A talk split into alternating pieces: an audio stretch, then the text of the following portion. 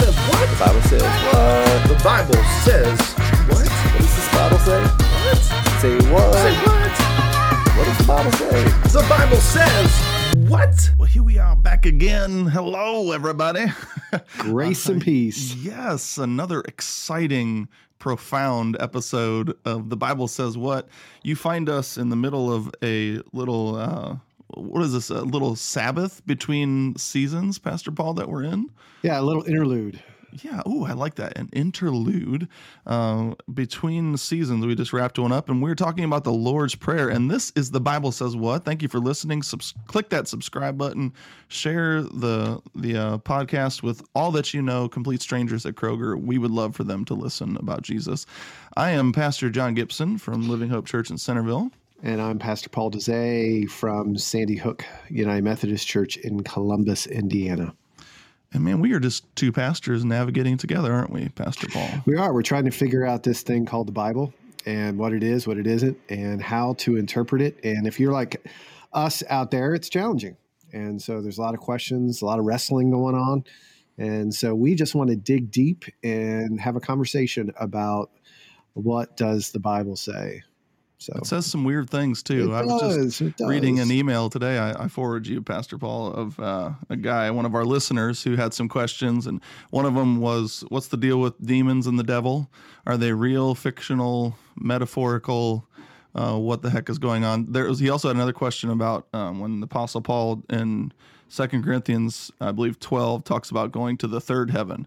And he said he thought there was only one heaven. He didn't know that there were three. How does he get to that one? Good stuff. Good I know. Stuff. I was like, man, I love our listeners sharing ideas. If you're listening out there, we would love to talk about your questions on The Bible Says What. So make sure you send us those. You can uh, contact us in the show notes here and email us away on our website at Podbeam or any of our iTunes or, you know, the apps that house the podcast. We would love to hear from you. Um, yeah. So we're continuing this conversation on the Lord's Prayer today, right? Pastor yep. Paul, yes, um, we are. Our Father who art in heaven, hallowed be your name. Your kingdom come, your will be done on earth as it is in heaven. Yep. Right. So we're we're covering that whole your kingdom come, your will be done on earth as it is in heaven section of the Lord's Prayer. And I lo- this is probably one of my, can you have a favorite part of the Lord's Prayer? Is that actually a thing? I don't know. I, I, I, I, I like this section too, but yeah, yeah. I'm not sure if you're allowed to. Are you we'll allowed? Have to ask God about we'll, that. We'll ask the Lord about that. But I love this because I, I just love the idea um, of God's kingdom breaking into our world today. You know, I grew up in the church for a long time, and for For most of my life, God's kingdom was always the thing that we were going to someday, you know? And the older I get and the more I journey in scriptures, the more I love and engage with this idea that God's kingdom is already and not yet. For a lot of my life, I grew up with the not yet part, you know? But there's something mm-hmm. profound about that already thing happening in our midst. So well, let's just start talking about it. What, what, What res- resonates in your heart with this section of the Lord's Prayer, Pastor Paul? Well, I, th- I think about kings and kingdoms, you know, and th- that that's hard for us. I mean, what, what do you think of when you think of king, right? What comes to mind? You got Martin Luther King Junior, right? You got the Lion King, Burger King, Burger King, right? Stephen King. Now I'm hungry. King Whopper. Of the Hill. Jerry the King Lawler, right? K- King Arthur. Yeah, King Arthur, King LeBron James, the, the King, King James Virgin, Return of the King. Game horrible movie, by the way. What's horrible that? Movie. Return of the no, that's that's not a horrible one. What was the one? Um, oh, what's the the one action actor? He did um, a Return of the King. It's the guy who played the tra- um, oh the transporter. What's his name? Yeah, yeah, I know who you're you know what I'm talking about. He Jason. Did one in the Name of the King, maybe. Okay. Yeah, uh, he had a horrible movie called "In the Name." Oh, well, of the there King, you go. In the Name of the King. Return about, of the King was a good movie. Yeah, yeah, yeah. That's Lord yeah. of the Rings, right? Right. How about how about um, Elvis? The right, King. I, the King, and then we got Elvis. Michael Jackson, the King of Pop, and then you know all the historical king. I mean, kings are. I don't know. It's it's not language that we use really. I mean, we got pop culture references, sports references, but kings and kingdoms isn't something we use today. So I think it's a little tricky to navigate. What does it mean for God's kingdom to come uh, here? Um, And I think that for us, I think we got to try to understand, what did Jesus mean when he was using that language and teaching his disciples what it meant? I mean, I think that uh, for us, it's understanding that this section of the prayer teaches us that prayer is an invitation for heaven to invade earth. It's an invitation for heaven to invade earth. And so when we get that kingdom language in there, maybe it's best to kind of say what Jesus was talking about was this kingdom that we call heaven, right? Uh, this kingdom we call heaven. And so heaven is breaking into earth. And so prayer is an invitation for heaven to invade earth. What do you think of that? Yeah, when I think of kingdom too, I think of like the, the whole of what kingdom represents. So like the law, the reign, the rule, the the reality of what it means to live there. If I'm, if you know, in the ancient world, if I'm living in a kingdom, I'm I'm living in a place where it's providing for me, it's protecting me, I'm living under its justice and rule. Now, there were kingdoms that were horrific and horrible um, as well, but I get the sense that we are coming under this kind of umbrella of reality, that this is what life is meant to be like in this place, this kingdom of heaven, breaking into the world. So for me, it's kind of, how am I experiencing the realities of heaven in the present reality of the world? That's kind of yeah, how I kind of yeah, think of it, I, I think know? so. I mean, I think I think the, the the idea of heaven is so important, that the kingdom of heaven, and I think in in uh, one of the Gospels it says kingdom of heaven, the other Gospel says kingdom of God. It's the same thing.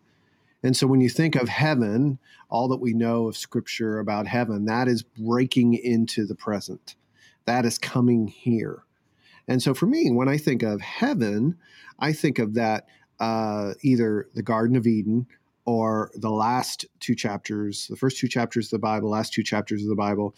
In Revelation, it talks about the new heavens and the new earth, and there's no more pain and no more tears and no more death and no more illness. And And that is breaking into the present through the King, Jesus. So Jesus is bringing this heaven, this no more pain, no more death, no more tears, no more illness into the present. And if you look at all the miracles Jesus did, what were they? They were no more pain, no more death, no more illness. It was all these pictures of heaven, what will be one day coming right here. Um, and I find that fascinating. And that's what we're praying for. We're praying for heaven, uh, no more pain, no more death, no more tears, to come here right now. Yeah, that that little bookend of the of that little section of the prayer, we're praying for His kingdom to come on earth as it is heaven. Your will be done. You know, it's almost gives me this perception too that right now, this already not yet thing, that the will of God is still entering into the world, but but it's still hindered by the realities of our brokenness. And that Ooh. someday we're praying, God, your will would be done in an unhindered way in the world, that no, nothing of the world would stand in the way of what your kingdom is trying to create and fulfill in our midst, you know. And the, the cool part about this section of the prayer and the Lord's Prayer in general is it invites us into a certain way of life too, Paul. You know, I wonder if you talk about that. I know in a lot of your churches, you, you kind of use this saying, wherever you are. I, I love this, and I, I steal it often, is wherever you are in Muncie as in heaven, you know, or in Columbus, Indiana as in heaven, or in Centerville as it is in heaven. But this section of the prayer invites me not only to pray that that would happen, but the reality is that God is inviting us as followers of Jesus to participate in that coming. You know, that it's an invitation to pray that the kingdom of God comes, but that my life would inhabit or actively perpetuate the realities of the kingdom too. Yeah. Yeah. I mean, I, I think this is super important, because otherwise we disconnect from the prayer. You know, we're praying, okay, God, you do your will. Uh, but in the reality, we know what God's will is, right? No more pain, no more death, no more tears, right? Salvation for everybody. That's God's will. That's God's plan. None shall perish, right? And so when we pray, uh, uh, your kingdom come in Columbus as it is in heaven, or in Centerville as it is in heaven, we are uh, doing the things that Jesus did. We are wiping away the tears from people's eyes. We are giving food to the hungry. We are uh, healing the sick. We are doing these things. It's no more pain, no more death, no more tears, no more illness. When we do that in the present, when we become the hands and feet of Jesus in the present, then those things begin to happen around us. Um, Because we are the body of Christ. We are the hands and the feet of Jesus. Jesus is still doing these things he did on earth uh, through the church. And uh, so, yeah, we're doing his will uh, as his partners, co-laborers, uh, collaborators. Yeah. I think, and you've talked before in our episodes uh, prior to this, Paul, about how this prayer is formational. You know, it's meant to like form us into who we are called to be. I wonder what happens though when we stop praying this prayer, or maybe you're out there and you're listening to this and you don't you don't pray pray the Lord's Prayer, you know, but once or twice here and there. I think there's an effect to or effect in our lives when we're not consistently speaking words, specifically words in this section. I wonder what, what the outcome is a lot of times in the identity of the church and in our identity as followers of Jesus if we disconnect from what this is inviting us to, you know, live out. Does that make sense? It does. I, I I think you bring up a really good point, because I think without this reminder on a daily basis, or the disciples prayed it three times a day, without this reminder shaping us and forming us, we become kind of um, this this gospel of escape becomes our primary way of living. Like, you know, it's not about God's kingdom coming right here, right now. It's about, let me hunker down and protect myself and try not to sin so I get to go to heaven one day. Uh, and so it's a very much a disconnection from his kingdom work in the present uh, and focused upon this escaping, you know, I'm, I'm going to go to heaven instead of heaven coming here. I don't know. What do you think? Yeah. And, you know, an effect of the last hundred years too, evangelicalism has intensely personalized faith, and not all of that is bad. I think it's important for us to recognize that God invites us into a personal relationship with him. But when we go the, to the extreme ends a lot of times that the church has, we we disconnect so much from this idea that our we as we enter into a relationship, a personal relationship with Jesus, we're caught up in this thing that is bigger than us, that sweeps us up into new purpose and new identity, uh, new perceptions of who we are as the people of God connected to the body. And if we disconnect from that, uh, I think what it does is leads the churches who kind of flounder in purpose, and people who, you know, kind of believe that my faith is only about fixing me and making me happier. And really, it keeps us from experiencing the fullness of what this prayer invites us to, you know. And it worries me sometimes. It just as a as a follower of Jesus and a pastor, I look around and a lot of people say, man, the world's just really going through it, you know, a lot of bad stuff going on around us, and it kind of perpetuates this hunkering down thing. But this prayer invites us to a perspective that says no matter what's happening in our midst, we're always and forever connected to this making all things new project in the world.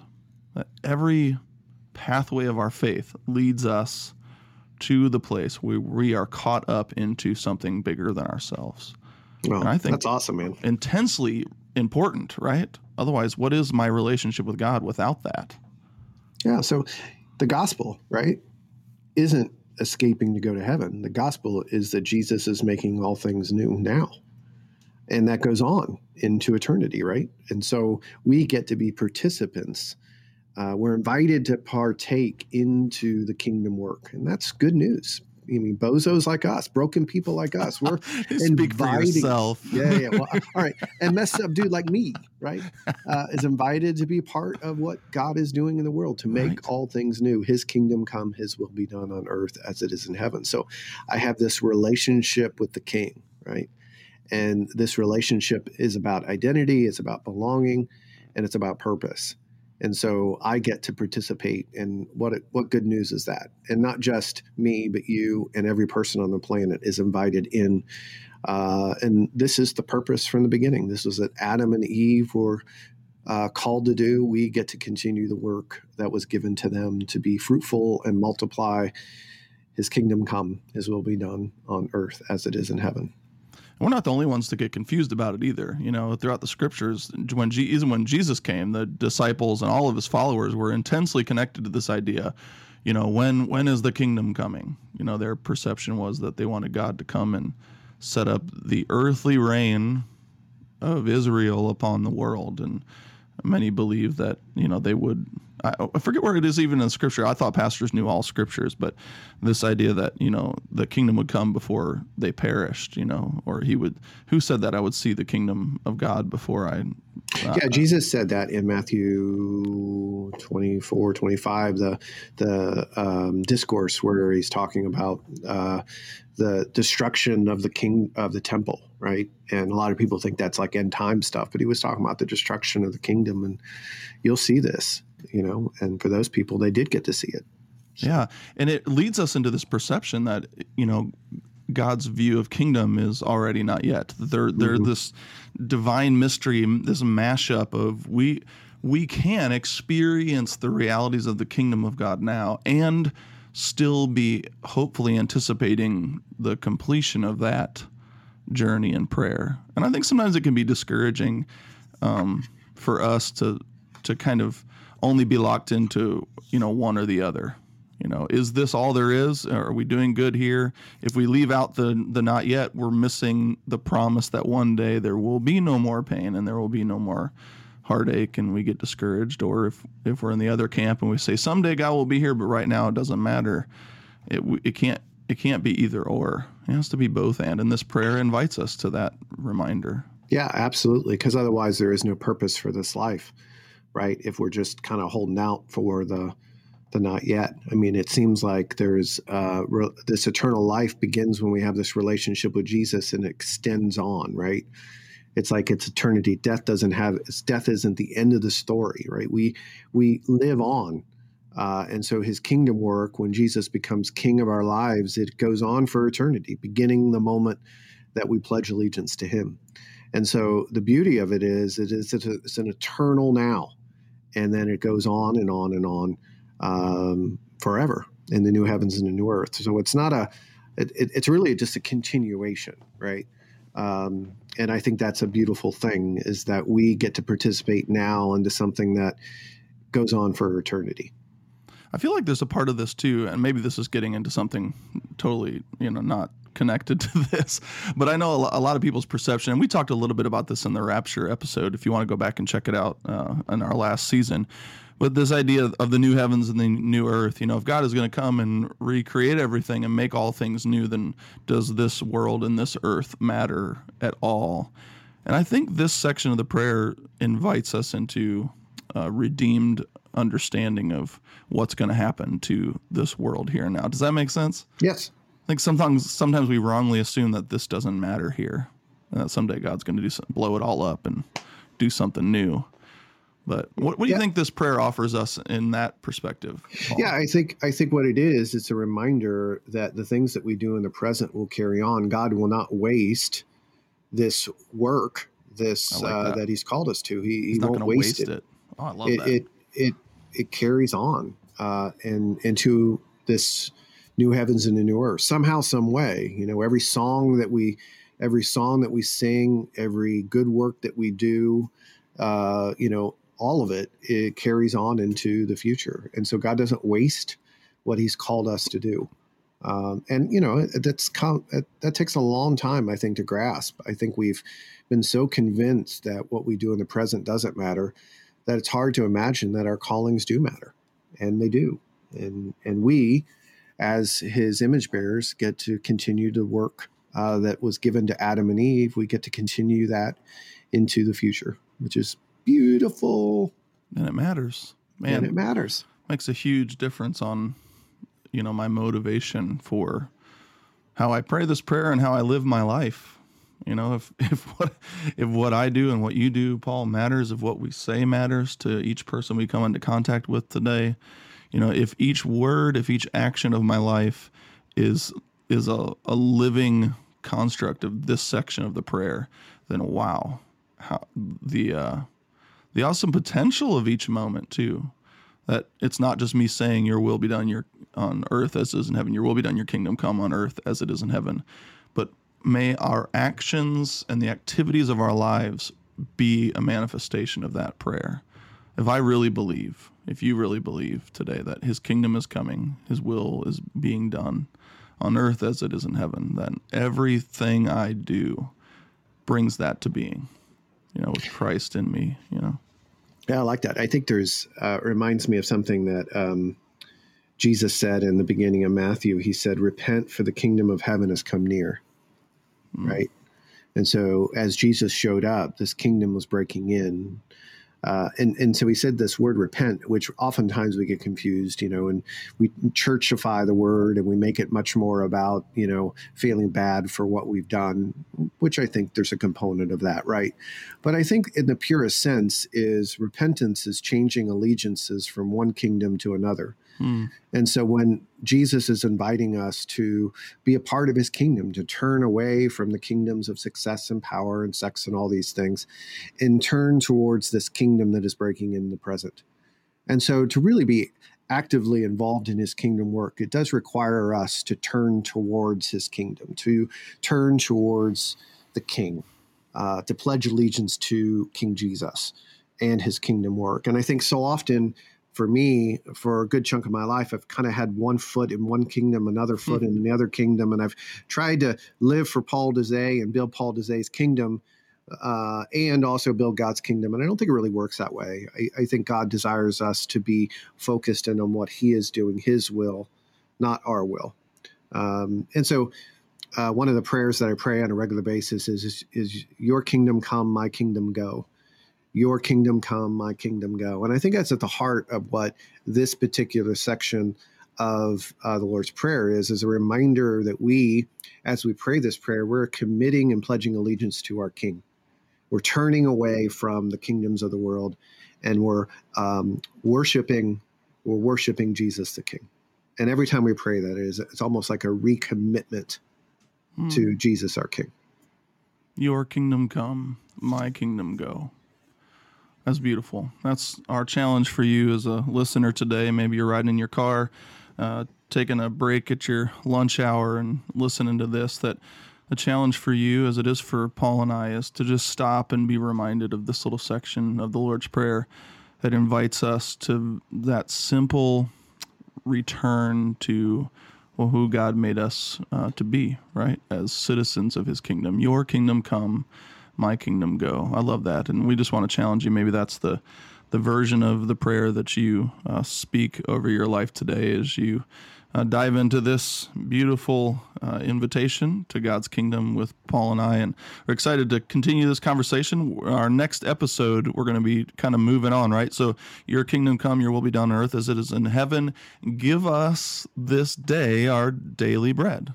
Right? That's our next section, the next uh, profound and uh, exciting episode of The Bible Says What. We're going to be talking about daily bread. And I love bread, Paul. Who doesn't like bread? And I like to eat it every day. So I'm particularly excited about this. And, I, little and line I'm of the like prayer. Doing this keto diet thing. Oh, jeez. So I don't eat bread except on cheat days. And uh, oh, man, do I like my pizza? Yes, well, we'll have to eat some bread together on our next go. recording of our episode. But this has been another exciting episode of The Bible Says What. We hope that it has tickled your brain and stirred your soul just as it has ours. And we can't wait for our next conversation about daily bread. And I've been so happy to talk with you here today. I'm Pastor Jon. Pastor Paul. We'll see you next time on The Bible Says What. Grace and peace. The Bible says what? The Bible says what? The Bible says what? What does this Bible say? What? Say what? Say what? What does the Bible say? The Bible says what?